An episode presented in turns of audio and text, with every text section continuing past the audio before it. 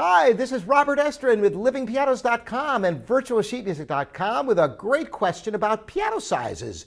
Upright pianos come in all different shapes and sizes, so what are they called and what's the difference? Well, it's a very good question. Well, it all comes down to sizes.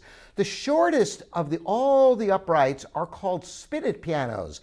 They're not only distinctive because they're very short, but they have a different type of action. Because they're so short, they can't fit the whole mechanism in there. So it has what's called a drop action or an indirect blow action. And if you look at it, it has a shorter key behind the fall board with connecting rods. You move up to a piano that's just a little bit taller, you know, from 36 inches, you go up to maybe 38 inches, 40 inches, and you're into a console piano. And these pianos have a direct blow action, they're just a little bit taller than the spinet piano. When you get a little taller than that, they're called studio pianos. They might be over 40 inches.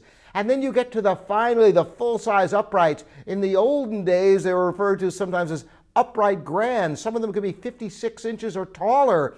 You don't see too many of those today. Basically, the bigger pianos generally offer a richer sound, just like with grand pianos.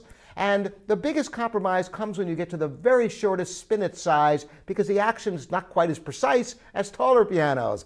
Thanks so much for the viewer questions. I'm Robert Estrin at livingpianos.com and virtualsheetmusic.com.